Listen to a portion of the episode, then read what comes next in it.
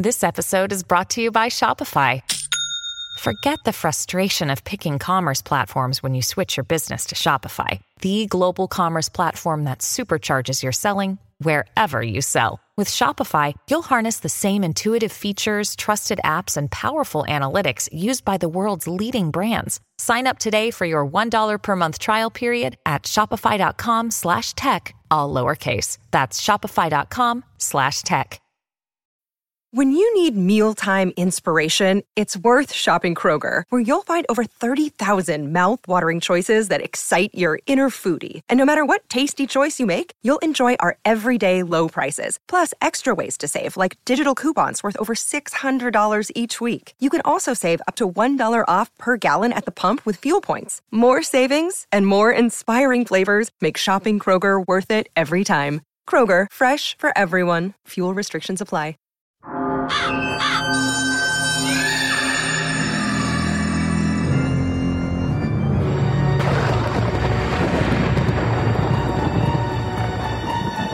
Welcome to Fright School. Are you ready? Class is in session.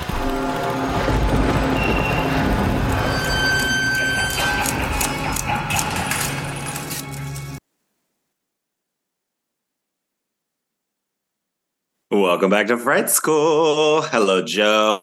Hey, Joshua, what's up? I don't know why. I, Aw, I don't know why I not started much. like that. Yeah, I don't know. are you gonna Are you gonna hang your tongue out now? yeah. up? well, we just had the Super Bowl, right? So I feel like we are missing a little bit of. Is that where that originated? Was that a uh, Super Bowl? I don't think so. I don't think so. I think it was just a. It's a beer. It's from a beer ad, which you know Okay, I wanted to. I, I think they have can't- beer. I do. I remember it. You know? Yeah, I remember it being a thing, but I don't remember like where it started because it was so fucking annoying. It's one of those things that caught on. You know, it's like the meme before the meme, you know. Yes, so before we had memes, it was like everybody did it and then it was ended up in everything. Like I remember Scary Movie having like the ghost face mask with the tongue Mhm. hanging out, you know, like It was every- a meme before the word meme. Well, yeah, that's what I mean. It was just something Yeah. that like everybody picked up on. It was in every fucking show and every fucking piece of media. So it's like, I, yeah, I don't remember where it originated from. So, anyways, uh, speaking of Super Bowl, um, or really the Rihanna concert, uh, Mhm. that some football, you know, The superb interrupted. Uh, did you watch the Rihanna? I um, did. show. I was in San Francisco. Yeah. and um i we had we had arrived at around we arrived at the hotel around noon and then went to have lunch and then we were back in time to watch the concert. And um my uh companion had a prediction that it was going to be like a dark like they were going to turn off all the lights blackout in the stadium and then all you're going to hear to start is rihanna's voice going don't act like you forgot and then go immediately into bitch better have my money which she did start with bitch better have my money so i was really excited but there was a missed opportunity i felt because it would have been a comment on like you know i'm still here. I'm still a good singer um and she sounded fantastic. I was really pleased with her live singing and and uh um i did not see the problem with uh anything uh, the dancing and all of that i think that she she did what she she did as in the words of uh la roche she did what needed uh, to be done Yeah, so that's kind of I, I actually think it's interesting that we're uh, talking about this. Is um, I think in the past Rihanna had said like she had said that she would never do the Super Bowl, right? That, that Mhm. was like something she had quoted in um, support of Colin and you know the taking the knee. And I think there was a quote of like I don't know how that helps Black people if I do that, or you know helps my people. I can't remember exactly what she said, but there was some there was a comment like that where she's like, no, I'm never going to do that. And then when she does do it, not only does she open up with that song, which I know there's a lot of discussion that like Super Bowl acts don't get paid. Like the the show itself is supported by is paid for Mhm. by like the NFL or whatever. Like they pay the production costs and all that, but they but the but the artists don't get paid. So she opens up with that song, and then she does like we're so used to Super Bowl shows like you know you think of beyonce you think of madonna you think of like you know lady gaga these last few years these like you know high production. It's like you know a full concert tour experience condensed yeah. into 12 minutes you know costume changes you know guests all kinds of different things. And hers is like i'm just gonna sing you some songs and um yeah that's all you're getting. You're getting like the bare fucking minimum so Yeah. fuck you like it felt like such a fuck you for them for them to be like, ha, see, even Rihanna, like she bowed down and she did, you know, she did the Super Bowl, even though she never said she would, you know, kind of discrediting, I feel like some of those, but but her performance was just like a big fuck you. Like looking at all the um the headlines, uh, you know, disgusted by Rihanna, you know, the, this nasty performance, this terrible before, like all these people, you know, especially like white media, very outraged. Like, how dare she, you know, like, yeah. and to me, How I dare she not was- dance for us? exactly no exactly and i mean i know that she's pregnant i know that the, you know or at least that would I, I guess we didn't know at the beginning but as soon as you saw her i Mhm. was kind of like oh is she pregnant again like yeah. like wait what's going or she just had a baby which either way either you know because i just i don't follow the children you know? So i somebody had said that she had had a child but i thought it was like very recent maybe maybe it was i don't know. But regardless she just had a baby eh, or she's having another baby so it was just kind of like you know what i'm just going to do what needs to be done. I'm going to sing you some songs and the camera could do the work the camera could zoom in and zoom out. I don't i thought it was perfect. I She loved was every still giving, like, of it She was still giving like, you know, the appropriate amount of like, you know, Caribbean party choreo, you know? it just- felt like yeah she was just having a good time you know Yeah. like you know what this is fine for me i'm you know enjoying it it just I, to me whatever her intentions were maybe we'll never know um but with all the outrage it caused you know it just made me think like it feels like a big fuck you and especially opening up with like bitch better have my money i don't know No. it just felt very like i will not perform to your standards Yeah. uh nfl and the you know Yeah. audience at home she has like a she has like she's a billionaire, right? She's a billionaire. Yeah. She's a protector of the realm of Barbados. Like she really does not like she she did not need to do this no she didn't need it and she still did it and hopefully we get an album maybe but even like you but know even madonna didn't fine. Madonna didn't need to do it. Beyonce didn't need to do it. I mean, we can argue that a lot of the big performers that come and do this probably don't need to do it. Like, I know what you're, I get your point, but you know, I'm not sure. Like, regardless of whether they like need to do it or not, they uh, usually we have become accustomed to like Sure. seeing a certain level of production value, and so to have like you know 50 dancers in white puffy jackets the whole time, like the whole show was very like, this is what we're doing. This is what it is. No. and what the um the uh things The in the sky really platforms. those Yeah. were really neat.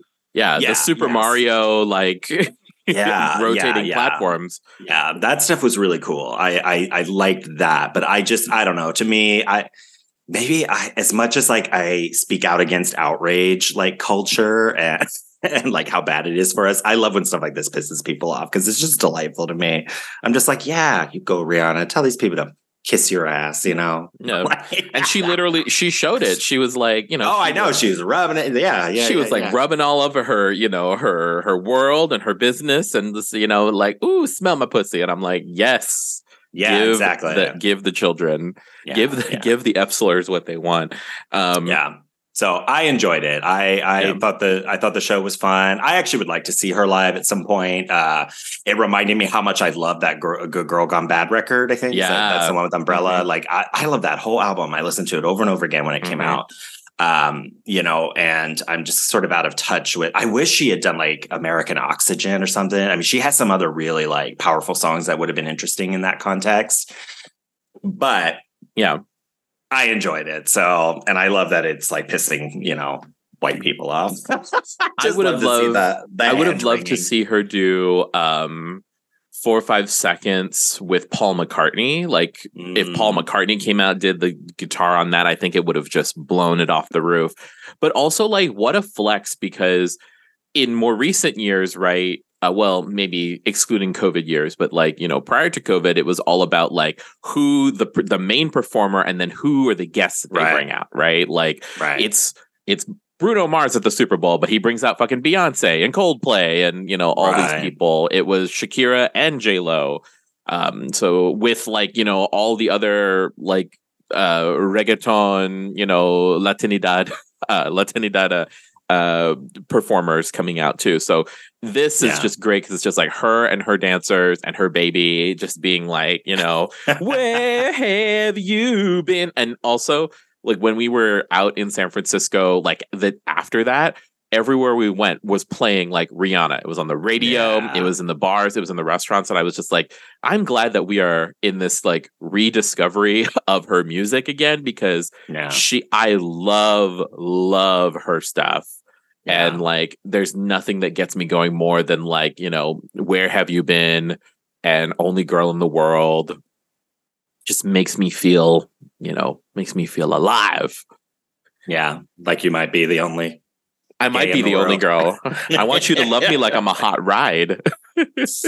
Hold me like Yeah. a pillow, make me feel fine. There we go.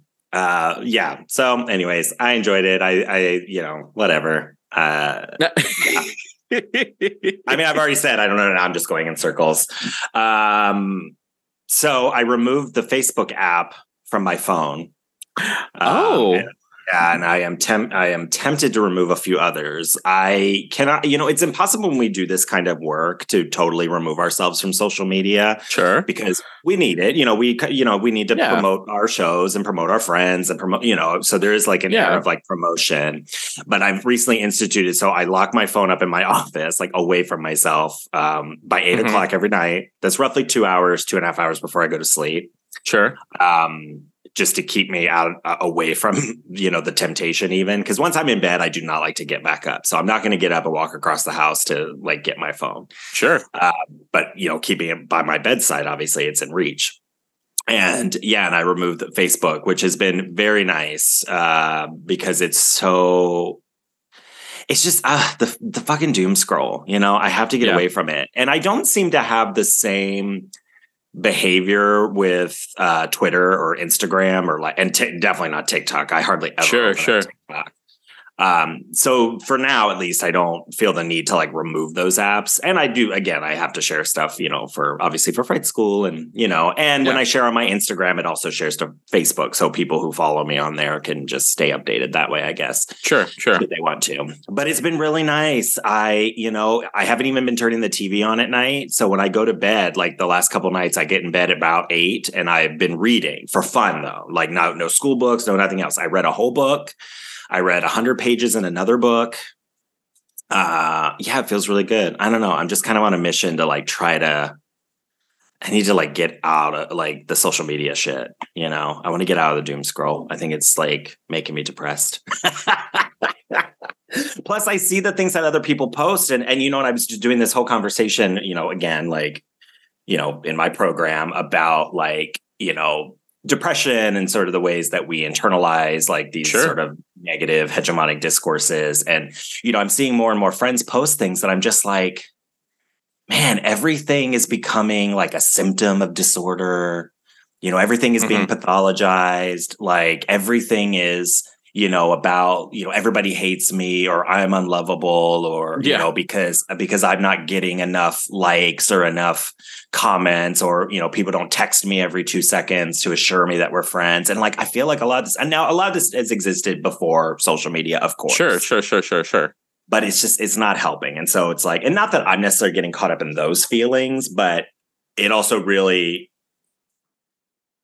it's hard to see other people go through it and be like no you're enough. It's just like the world is a fucking hellscape. So Yeah. like we don't Yeah. all have time to constantly reassure each other. The the app was designed to make you feel this way. Like it was designed for Yeah. for you to crave that engagement. And it's difficult like if we if we could if we fright school if we could exist outside of like this social media landscape and we could just grassroots and you know grassroots uh um our message out there that would be great. But like the nature of the medium it, right. it, it does not follow that. But we can still be intentional about what it is that we do and choose and all that stuff yeah, um, absolutely. So I'm just trying to get to that place a little bit uh, better, mm-hmm. you know. And again, and Facebook, like it's become kind of like it's the same 10 posts, re- yeah. really, the yeah. kinds, you know. So it's like I don't even need to go on there to know like how people are responding, like the Super Bowl. Like, well, after it was over, I was like, okay, I can predict the three main headlines. You know, like, oh my god, we love mm-hmm. Rihanna you know, oh my God, we hate Rihanna. And, you know, like, uh, we don't care about her. Why do they do this? Like, why can't we just watch the football game? You know? Yeah. Yeah. yeah. It's like, so uh, like those are like the three main feelings, and then that all bleeds down into like the politics of race and the politics of gender, and you know, and you know, pearl clutching like sexuality conversations, you know, uh, you know, like that kind of stuff. So it's like everything is so predictable, and I'm just tired of being like kind of wrapped up in it. So, anyways, that's been my experiment this week. Do you think um, you'll make the jump to ultimately deleting, uh, or like I don't know your account? You know, I really should figure out how to like pull the archive or whatever because I've got tons of. Fo- I mean, I've been on Facebook since. I mean, since its inception, really. I mean, I was one. I remember when you still needed an edu email address. Like mm-hmm. my first Facebook page, I couldn't even join until I started college. Mm-hmm. Um, so it was still in that realm, and that was like 2003 when I started college. Mm-hmm, mm-hmm. I'm not sure when Facebook started, but I definitely got, I definitely was one of the first early like users of Facebook once it became, you know, sort of the bigger thing. So I've been on a really, really long time. I mean, gosh, that's like probably almost 20 years that sure. I've had an account on there. So there's a ton of memories on there. There's a ton of like documentation of my life of like, you know, it's it's like a journal. Um, so if I'm going to delete it, I'm definitely gonna have to pull everything off of it somehow because I would like to have access to all those photos and all those memories. You yeah, because like I you've been posting for you know we've been, we you know we have been yeah, posting yeah, yeah. forever on it. Yeah. So I don't necessarily want to totally delete it because I do like it as a as an archive. Um, and again, it's not that I haven't gone on it, you know, but it's just it's more of an effort because I have to come I have to come to the desktop and turn the desktop on and go to the site on the desktop mm-hmm. and I just mm-hmm. don't I'm not going to do that, you know. So I've had a lot less engagement in the last few days after deleting it. Um so I'm just going to keep on and see sort of what happens. Maybe I'll forget about it. you know, or won't think about it. It'll just be, you know, whatever's on my Instagram, you know, whatever I share there. Yeah and yeah. I, that's kind of where I've been yeah. um, with it. Is just like I don't I go on it to see the like one friend who still posts regularly on it and then every right. now and then you get involved like people are what i love where we are right now is that people are no longer inviting people via facebook they're it like i remember that used to be a really big thing like instead yeah. of instead of sending evites like who sends an evite like people are sending people sending facebook right. invites event and, yeah and now it's it's it's like evites are back like i can like i've gotten so many evites um, in the last year because people may not be engaging with social media in that way, but they are still engaging with their um, emails, right? Yeah, yeah, yeah. That makes sense. I've actually gotten a lot more of those too because I think a lot less people are are using Facebook than than it used to be. Mm-hmm. Uh, and Twitter is a cesspool. Like I get on there occasionally, but you know, it's like it's enough. The other the other big problem that I think I have with like Facebook and a lot, and and more so with Instagram now too. It's growing is the advertisements. You know, so the yeah. impulse, and I'm very like I'm very susceptible to impulse buying. So that's a whole that's a whole other problem yeah. that uh, I feel like I'm. Um, it's I mean it's not like out of control because I can like live my life, but it's something that you know can become that way. You know, so yeah, yeah.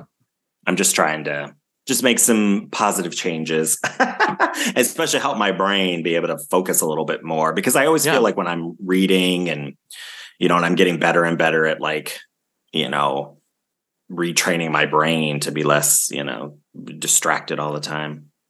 Anyways, um, let's see. We had a few more minutes. Um, how was your trip overall? You went up to the San Francisco. I can't remember. This was just for fun, right? You were just yeah, going to just go. for fun, just for fun, and meeting a friend up there. It was a lot of fun. I love that. We um we had some really good meals. Like yes, San Francisco is delicious. it's so good and it was just like you know you I, I i don't put stock in yelp in my hometown but i do when i visit other places. Mm. um and so you know doing cursory yelp stuff and like looking for things and looking at menus was really helpful.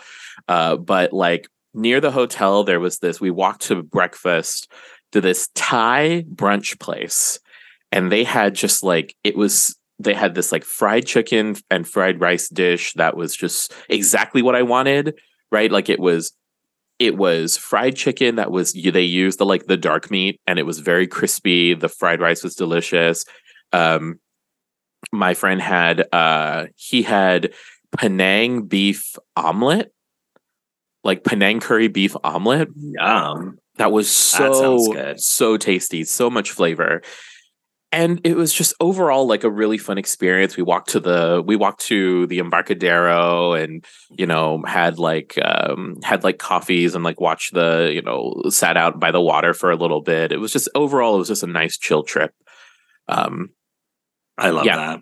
lots I fun love that for you. thank you thank you Yeah, sounds like it was a very, very good time yes overall. that Wow. indeed It's not, yeah, it's really good to be able to g- get away.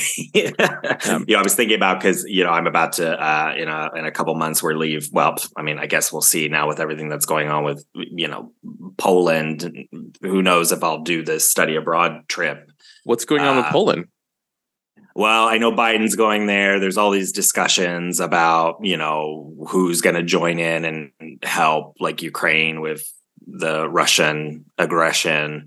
China Sure. now may also be supporting Russia against you know, so it's, it's just becoming that that part of the world is becoming very um uh not untenable. That's well, yeah, untenable for travel, I guess would probably be the way. So right now they're keeping us remind you know you know keeping us updated through the um, the study abroad program that you know right now we do plan to go and we'll just kind of keep an eye on on things uh, but what the reason I brought it up is because they keep reminding us that this is not a vacation. You- You're not going there to like have fun. You know, you're going there because we're doing this intensive, you know, program and this intensive uh, study of of trauma and all of that.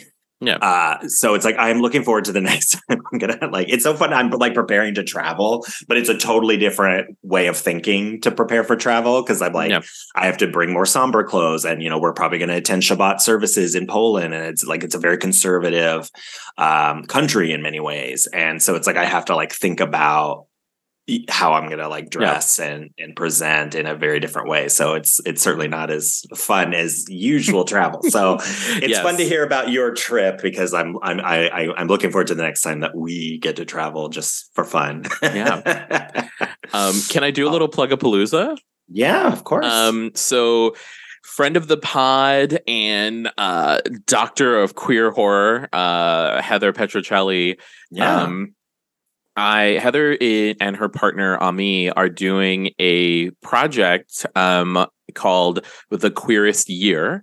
Uh, and in this project, we may have talked about it a little bit on the pod, but in this project, no, we haven't. are- This is good. We needed to. awesome. They are they are only taking in queer art, media, and voices for an entire calendar year. And the way that you access that is you go to queerestyear.substack.com. You'll get access to their newsletter and also where they upload their roundtable discussions about various forms of media. Um, this week's episode features me uh, talking about a book, Joshua. talking about uh, the book that I read in January, um, Red, Right, Red, White, and Royal Blue. Oh, right.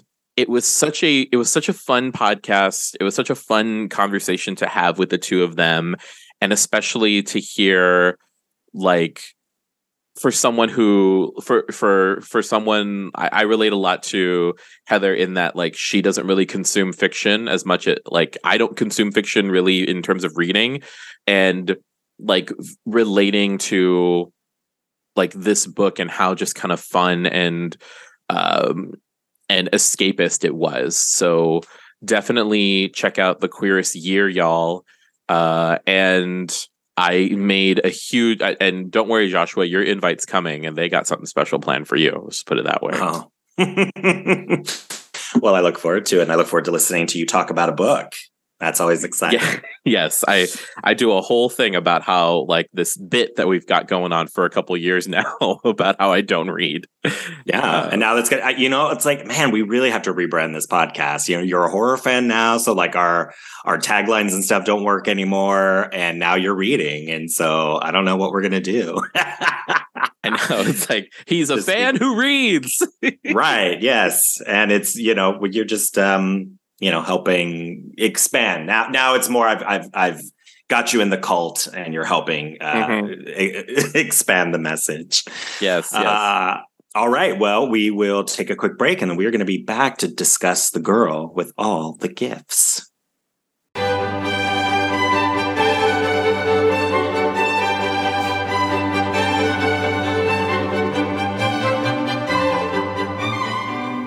Oh, Hello there. I didn't see you come in.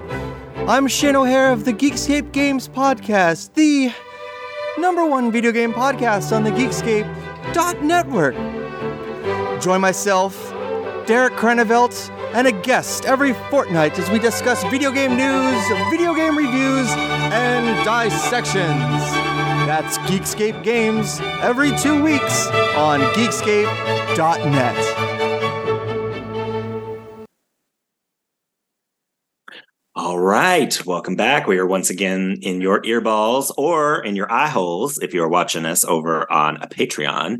Uh, dot com slash fright school. Um, uh, this week we are discussing the girl with all the gifts. Um, 2000 whoops sorry i'm reading that it's because joe this is based on a book that it's uh, that uh, is also based on a short story. So i was looking at the uh, book page.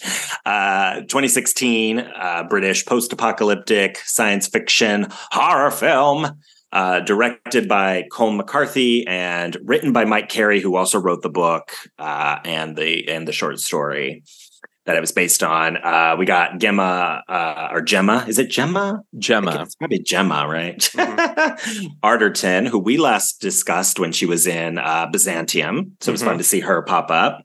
Uh, some I don't. I'm skip Paddy. Somebody. Oh, Glenn oh, Paddy, Close. Uh, actually, I know that one. Paddy. Oh yeah. Considine. Okay. Because I've I've seen enough it, Viserys Targaryen in House of the Dragon. I've seen enough of um, interviews oh, of him. Is that who? Oh, that's right. Shit. Yeah. yeah. Wow. I didn't even I didn't even make that connection. That tells you how quickly I forget the Game of Thrones stuff. Uh, Miss Glenn Close. Uh, yes, Glenneth Close is in this. Glenneth Glenneth Close, and uh, Sennia Nanua Nanua. Yes, as um, Melanie, right? As Melanie, yes, yeah, the the titular girl with all the gifts, and it is um, about a parasitic fungus uh, uh, called what was it called? Uh, something. It's a it's a cordyceps. It's, it's a cordyceps that uh, you know wipes out humanity and turns the the ones that do survive into uh, zombies. Into the. So I don't know where that sounds familiar, right? The hungries. Um, I will say this though, because I, you know, uh, Jeffrey actually sat down and watched this with me. He came in a little late, but he he got like sucked into it and was just like he couldn't stop watching it. And when I told him what it was about, he goes, "Oh, well, like that's you know, The Last of Us," and I went, "Well." The short story came out in 2013, the same year that the Last of Us video game was released. However, you can bet both projects were being kind of probably co-created around the same time in the years before. You know, you don't just write a short story and release it. I'm sure it went through some some editing and such. So it's probably just a um, another example of sort of an accidental. It's like a coincidence, I yeah. think, that that they kind of came out this idea around the same time. Which also to me is again really fascinating when we talk on this show about cultural anxiety and, and where its roots are. So it's like, you know, when we're talking about like climate change and we're talking about, you know, these sorts of anxieties, they've persisted for a long time. And but i feel like in my lifetime they didn't start till really like the late 90s early 2000s that we really started that i started seeing it being talked about in the media a lot more sure. so it sort of makes sense that these kind of the creatives behind both of these entities are sort of coming into this conversation around the same time when we're discussing you, you, know the the effects of of global climate change and the sure. idea of a fungus of a mushroom of a cordyceps that could live and operate within the human body um, due to like I mean this doesn't really explain it. Uh, I've not read the book. Uh, the book is the book would give us I'm sure a little bit more background. The movie obviously kind of purposely stays like just with Melanie's experience, sure, um, and not explaining really how we got here but I have a feeling that it probably comes from that same sort of scientific uh, conversation about uh, the the shifting nature of of uh, of of a fungus of a of a mushroom. Anyways, with all of that said, just to tie it together with our Last of Us conversation and last week's Dawn of the Dead, you know, we just mm-hmm. kind of they're just zombie, zombie, zombies this uh, this yeah. uh, Valentine's Day season. I'm kidding. Fuck that. It's uh, Black History Month. Um, yes. that's what we're that's what we're really talking about uh, this month. But um, you know, so contextualizing there, Joe, what did what what did you think about uh, Miss Miss Girl? Uh, Miss Girl, gifts? she done already done had all the gifts. Um, I actually really loved this film. Um, I probably would watch this again. Uh, it was it was one of those so one thing i love to do when i'm when i like don't really have like i am looking for a new thing to watch or i'm in the mood to watch a movie mm-hmm. is i'll go on to i have an apple tv i'll go into the like movie library and i'll see what movies are there and i'll um watch trailers. And sometimes that will be like that'll scratch the itch because i'll do that for like an hour hour and a half of just watching like falling down a rabbit hole and you never watch an actual movie no i'll trailers. just like watch all these different trailers for stuff. So That's girl amazing. with all the gifts has actually been on my um watch like want to watch list wish list on in apple for a while and it delivered. Like the tra- the trailer really does tell you what it's about without giving too much away and it really delivered.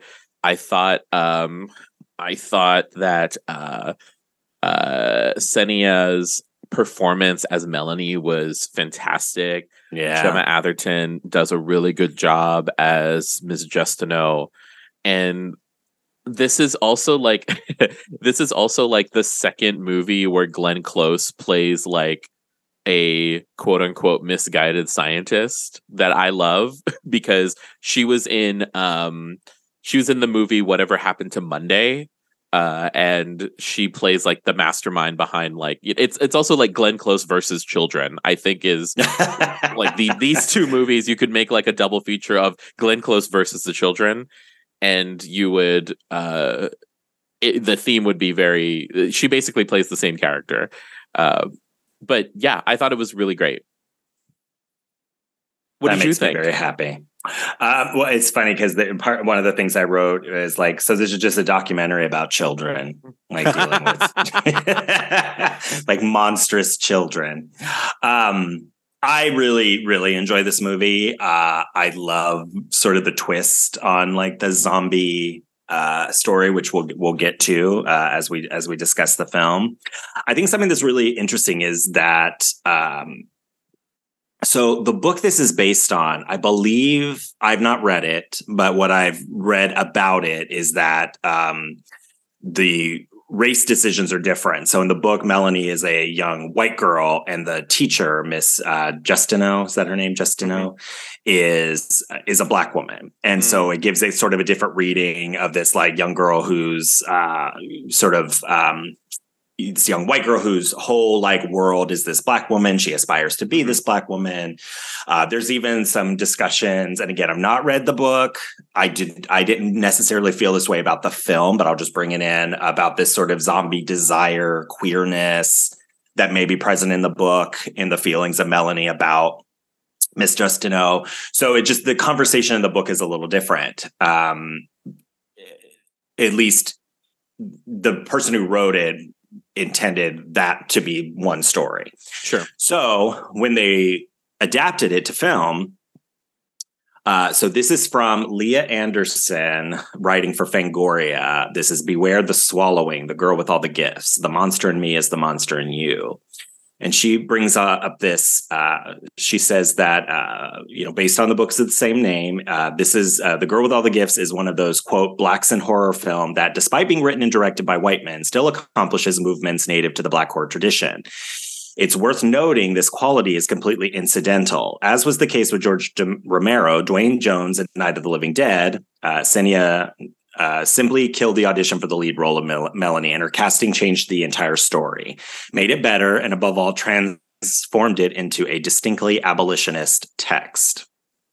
Mm-hmm. So it's one of those things where it's like we can watch the film and just decide that choices are incidental, but everything communicates, right? So in watching the film, like there's something to be said for you know, we're introduced to this young black girl in a prison cell, basically, you know, strapped to a chair, you know, these white overlords, you know, kind of policing her, policing her body, policing her behavior, policing her mind. She's the um, only like child of color, right? She's the only black child there might be others. I did, you know, the way they frame. Uh, I'd have to go back and look and and pause it and look at all the children. Sure, sure. You know, I'm. Sh- I'm going to force you to look at the children. Yes, yes, exactly. Um, well, we'll get to that over on uh, on the After Fright School special your damn choices. But anyways, um, uh, anyways, just the, the the point is is that yeah, obviously, like we cannot ignore like sort of the meanings and the conversation that are sort of happening around the way that she's treated. Um, I think there's also something to be said for you know they want to use her body to to the means to their own ends, right? Mm-hmm. So when we think about um, you know the enslavement of people, when we think about you know um, scientific uh, experimentation that happened on on black people black women especially um, in this in this country uh, you, you, know the eugenics movement conversations there. There's just there's a lot that kind of can really be in this sort of you know very at least for the first part of the movie it's a very standard kind of zombie film in a lot of ways. Reminds me of like um 28 days later you know? Yeah yeah yeah. But it just it adds like there's so much interesting conversation happening in it you know when we kind of contextualize it um you know historically um let's see yeah you know they have her muzzled and chained and yet sh- they're still afraid of her which again it like that just so echoes this ongoing, you know, police violence against sure. black bodies when you think this is a person who is on the ground, handcuffed, they are not a threat to you, but you get to define it. You get to say they are a threat. Obviously in this film these are like zombie c- creatures. So I mean, I know it's not a, it's not a exact through line, but I think it really when it came out, when it was released, I mean, you know, amidst all of this conversation to have that kind of moment in there where she's like you know, she has a muzzle and she's got handcuffs on her, like, you know, and you are afraid of her. Um, I don't know. I just think it added that also added another layer uh, to to the film. Um, thoughts on that? Uh, you know, with your uh, with your your horror noir knowledge swimming around. I really that's such an it's such an interesting notion. Uh, especially what you just said about like they define her they get to classify her as a threat but they've taken every precaution to like neutralize her right like to right. make sure that she is not a threat and just to know i mean just to know also like wrongly maybe not wrong misguidedly i should say like seeing her hu- like seeing her humanity like that scene where she is like miss justineau i can smell you you smell good and then she like goes out and rubs herself with the blocker gel. Um it's really interesting to kind of see that because like you could the police conversation is definitely there the the police state and um, sanctioned violence and murder is is is definitely there but like you said it's weird because like it's not it they're inherent they are inherently a threat right? Yeah. So it's like they can't let it's just that constant vigilance of like we can't let our guard down. Um, so like I like the idea of that um and how that plays with it, but it's also like in the context of the world, I'm like, no matter who the child is, um, it's like they are the threat.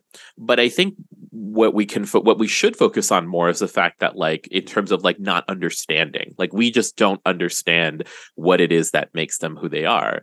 But we are so willing to sacrifice this girl um, for the greater good, right? And I, th- Right. I kept thinking of like Henrietta Lacks, right? So the Immortal Life of Henrietta Lacks, the book and the subsequent film about how they, you know, against her will, used her, um, used her uh, cells uh, to basically like propagate all like the biggest uh, all the biggest uh medical discoveries of the last uh of the last like 50 years.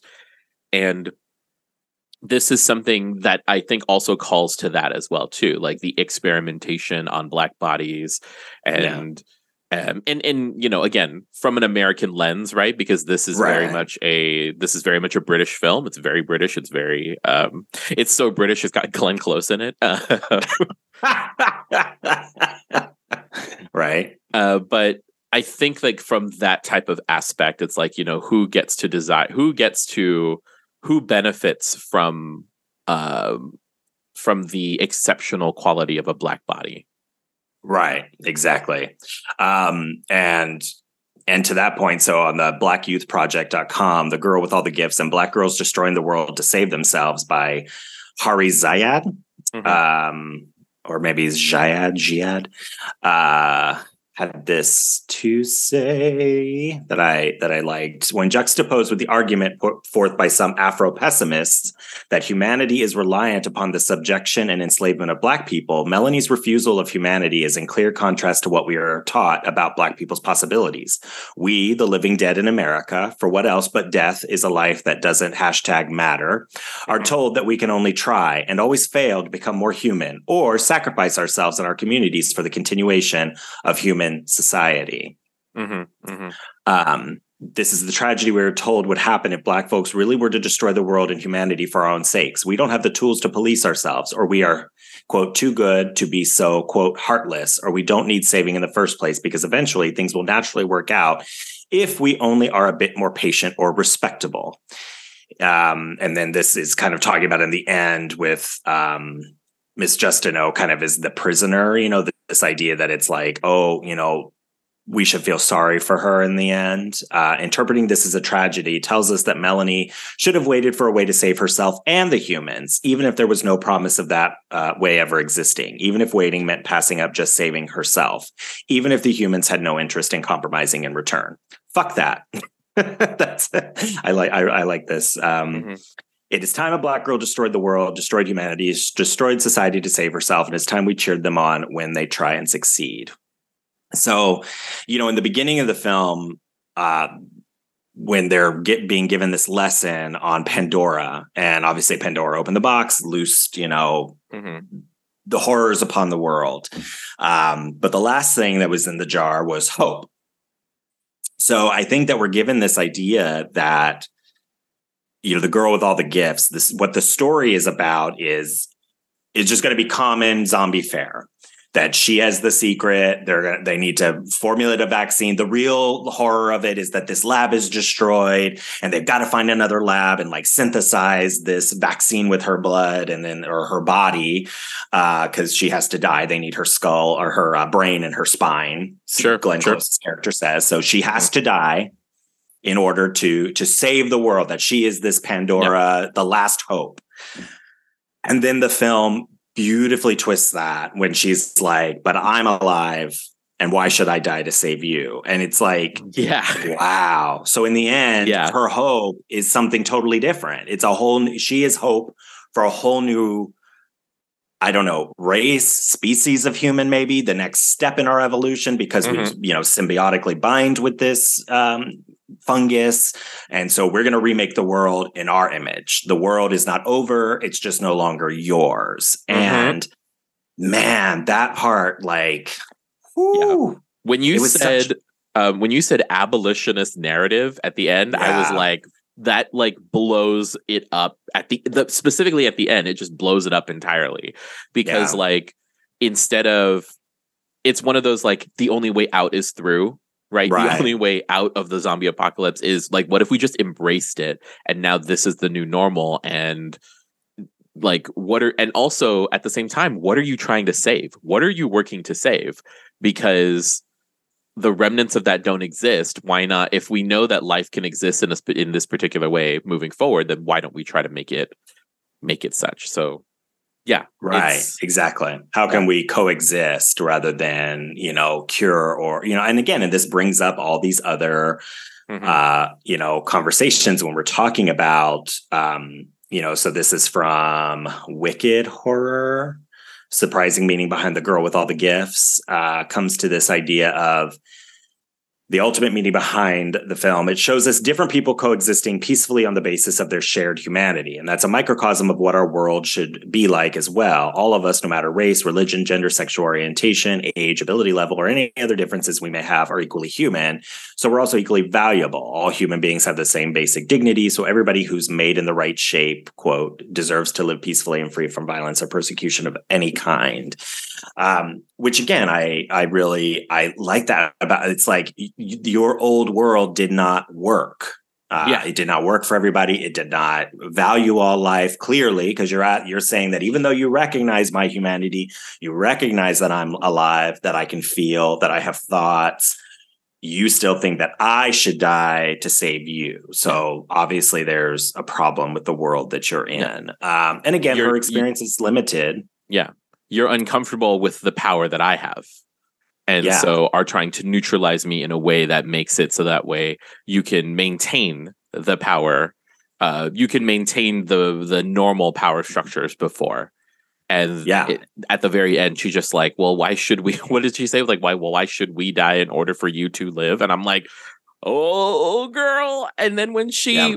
oh, when she sets that t- tower on fire and they start exploding, I'm like, "Well, yeah the pods. Yeah. yeah yeah. I really uh, i really really appreciate that kind of twist on, on the narrative because again it does get at the root of like sort of fears within power structures. You know when we talk about like kind of like what you're talking you know what what you were just saying but like power is a real threat obviously. And so the people who have power they always want to keep it because they know how much you know power they have to you know to to Mhm. sound like a broken record.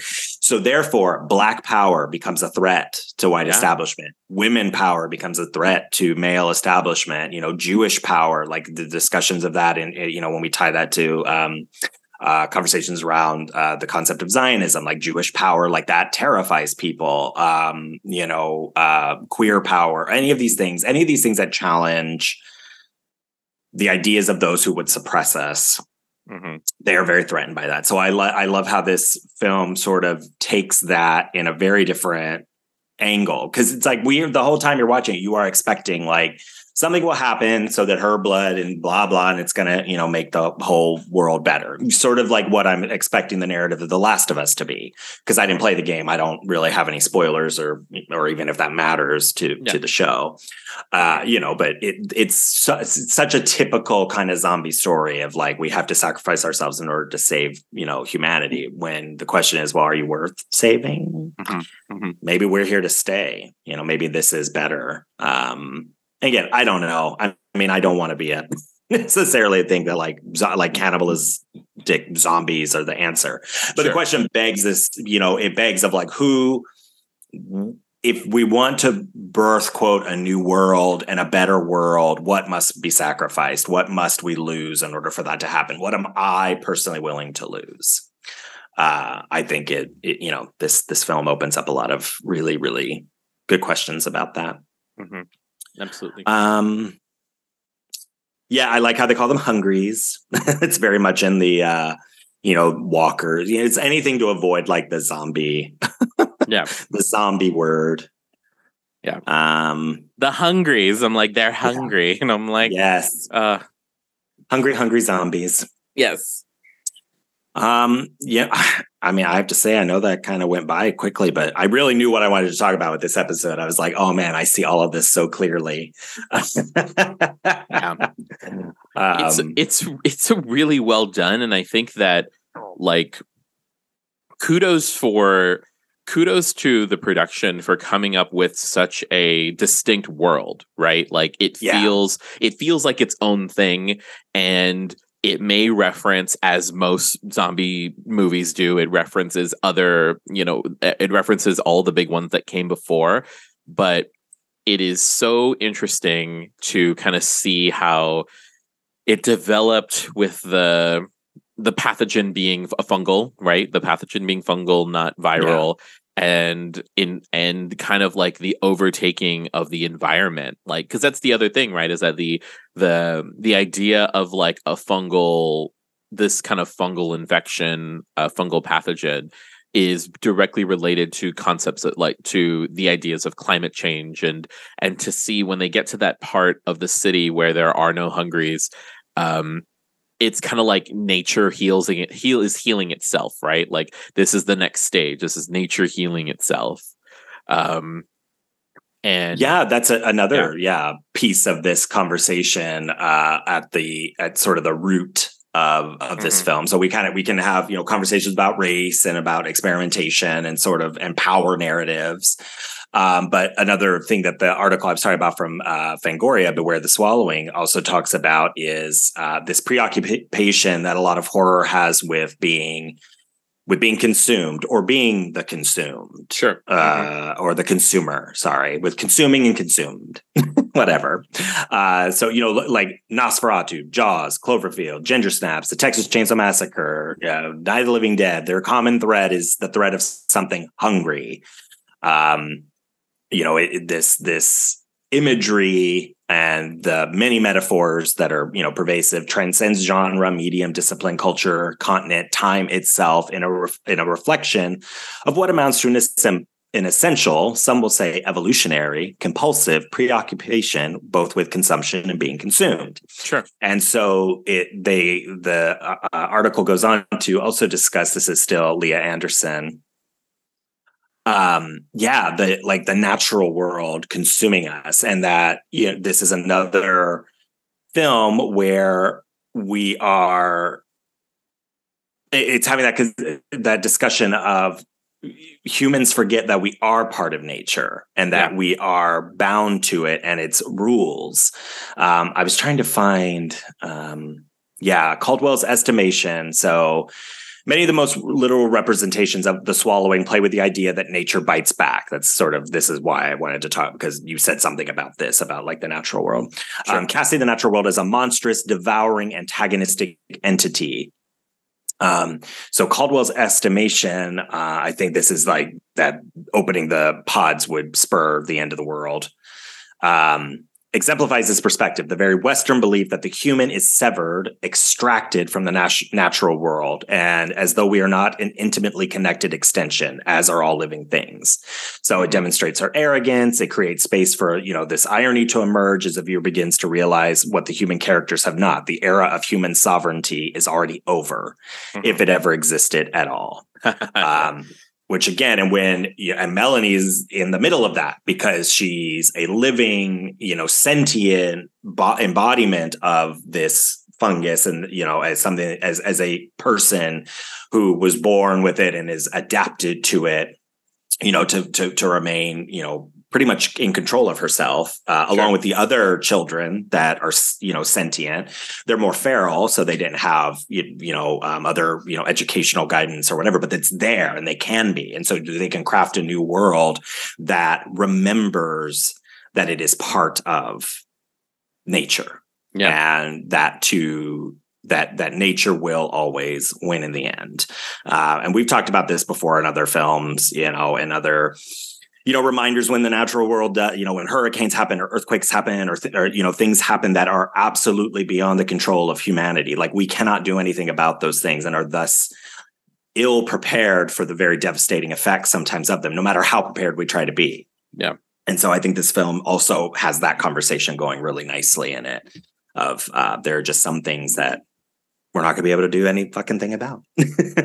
And and when it hits we just have to we have to figure out a way to survive with it Mm-hmm. um and again that's not to be dismissive of you know the death and the loss that we've had. You know, I know there's earthquakes that have very recently happened, and there are storms that are very devastating. Um, we live in California. We're very mindful of Mm-hmm. earthquakes. We're very mindful of of of you know devastating weather. So I, Sure. I don't mean to um, be dismissive, and I hope that I don't I don't come off that way. But um, I just think in the context of horror, when we talk about cultural anxiety, that is a I mean the natural world. We're very much afraid of it, and it's uh, um, it's machinations. Yeah. maybe. oh, Joe. Joshua. I'm glad you enjoyed this film. That makes Yeah. me happy because I, I did really too. did. Yeah, this is this is fun. Um, I watched it when it first came out, but I hadn't revisited it in a while, and I certainly hadn't visited it like you know in the context of thinking about it for Fright School. So it was fun to rewatch and you know start thinking about like what you know how are we going to discuss this? yeah how can we how can we make this work and so far i mean it's working with a lot of what we're talking about it's zombie it's black horror um it's it's it's it's just a good movie like i Yeah. add it to the list of add it to the tally for rewatches for me Yay! Yes, yes, yeah. I mean, there's a few things I would critique about it, just in some decisions that are made that are weird. I'm just like, why would, why on earth would you do that? Like when you know that this is the world you're living in. But overall, I really enjoy it. I could easily watch this again, uh, and I think it'd be really fun to watch it with like um, 28 days later, for instance. I think it'd be really fun watch with this. also fast Uh, zombies fuck that shit like the Right? Oh, I know. the the scene where there's like you know do the shutters and the shutters are coming down her back is to the window and you can see them running Yeah. i'm like yeah. the tension of that was i'm like oh here we go here we go yeah, yeah. You're happening. talking about uh, in the beginning when the lab is breached. Yep. Uh, right before they did, they're starting their like vivisection of, of Melanie. Um, yeah, that was that was very that whole scene was very intense. They had quite a few like when they're walking through them and they're all kind of again reminds me of The Last of Us. Like they're Mhm. kind of in a stasis and you know interrupting and as they would start start to kind of come to life you know become aware uh that scene was really intense. It had some really nice moments where i was just like oh man this is good. I i like the experiential nature of this. So alrighty. Well yay! Um next week we will probably not be discussing uh zombies again. So i think this is a really nice cap on our on at least the first part of our month discussing um um black horror narratives Mhm. uh but the but the two that we've the two that we've done so far black people live at the end That's true. Yeah, yeah, yeah, yeah, yeah. Well, again, that's the you know the. Well, with, we already we had that conversation with Dawn of the Dead. Like that, yeah. I always like that Ken points out, like, "Hey, I lived in the end. That was great." so okay, you know, but and that's an early example of that not being the the actual stereotype. Mhm. It's still a stereotype. It's still a problem. But um, nowadays, I'm even shocked when like, what was I watching? we watched something recently, like a new movie, and like I, I think a black man died first, and it kind of was a little shocking because I'm like, are are we more aware of this? But no, Yeah. you know, I mean, we could continue to discuss this because it's always going to be part of the narrative. Now it's like, are they just being mindful? Like now they know. it's like weird. Yeah. It's like now we're going to kill him to make a point. Like what? Yeah. I don't know. I'm not sure about this. Um, I figure out what that was because we should maybe watch it and discuss. But um, it was definitely a horror film. I just can't remember what. it's just I like we want we we want to it's like you thought that he was going to live but we're going Right. we are so woke we're going backward. Right ex- ex- exactly. See that's like the fucked upness. Um actually there was some really good i'm uh, i'll have to like post that, that article that i was talking about because it had some really interesting critiques of get out Mhm. um you know from at least for this writer um you know their perspective of of uh gosh where did it go i don't remember which one it was anyways um oh yes it was the hari article um Mhm. where kind of, yeah he had some some things to say about get out and I, which I thought was very interesting. So I have to share this because uh, um, it, it overall was a really cool article. So, anyways, alrighty. Well, Joe, um, stay away from mushrooms. Yeah. I've actually had a lot of mushrooms to eat in the last week or so, but I've also not been watching. I'm I'm behind by two episodes of Last of Us. Uh, and I think that's intentional because I really, really wanted to eat some mushrooms. I like it. There we go. Without thinking of them getting up and attacking you. Uh, yeah, or me getting up and attacking you, really. This is true. Well, this is why I continue to, you know, make us do this over video so that we're not in the same uh Yes. All righty. Well, um, thank you for listening as always, dear, dear listener. And uh Joe, good night. Good night.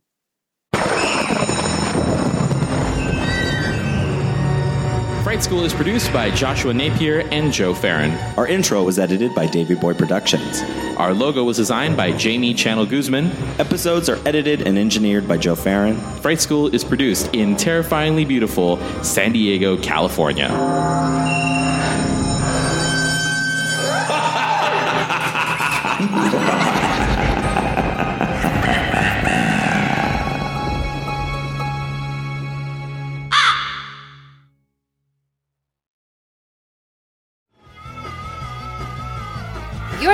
The Geekscape Network.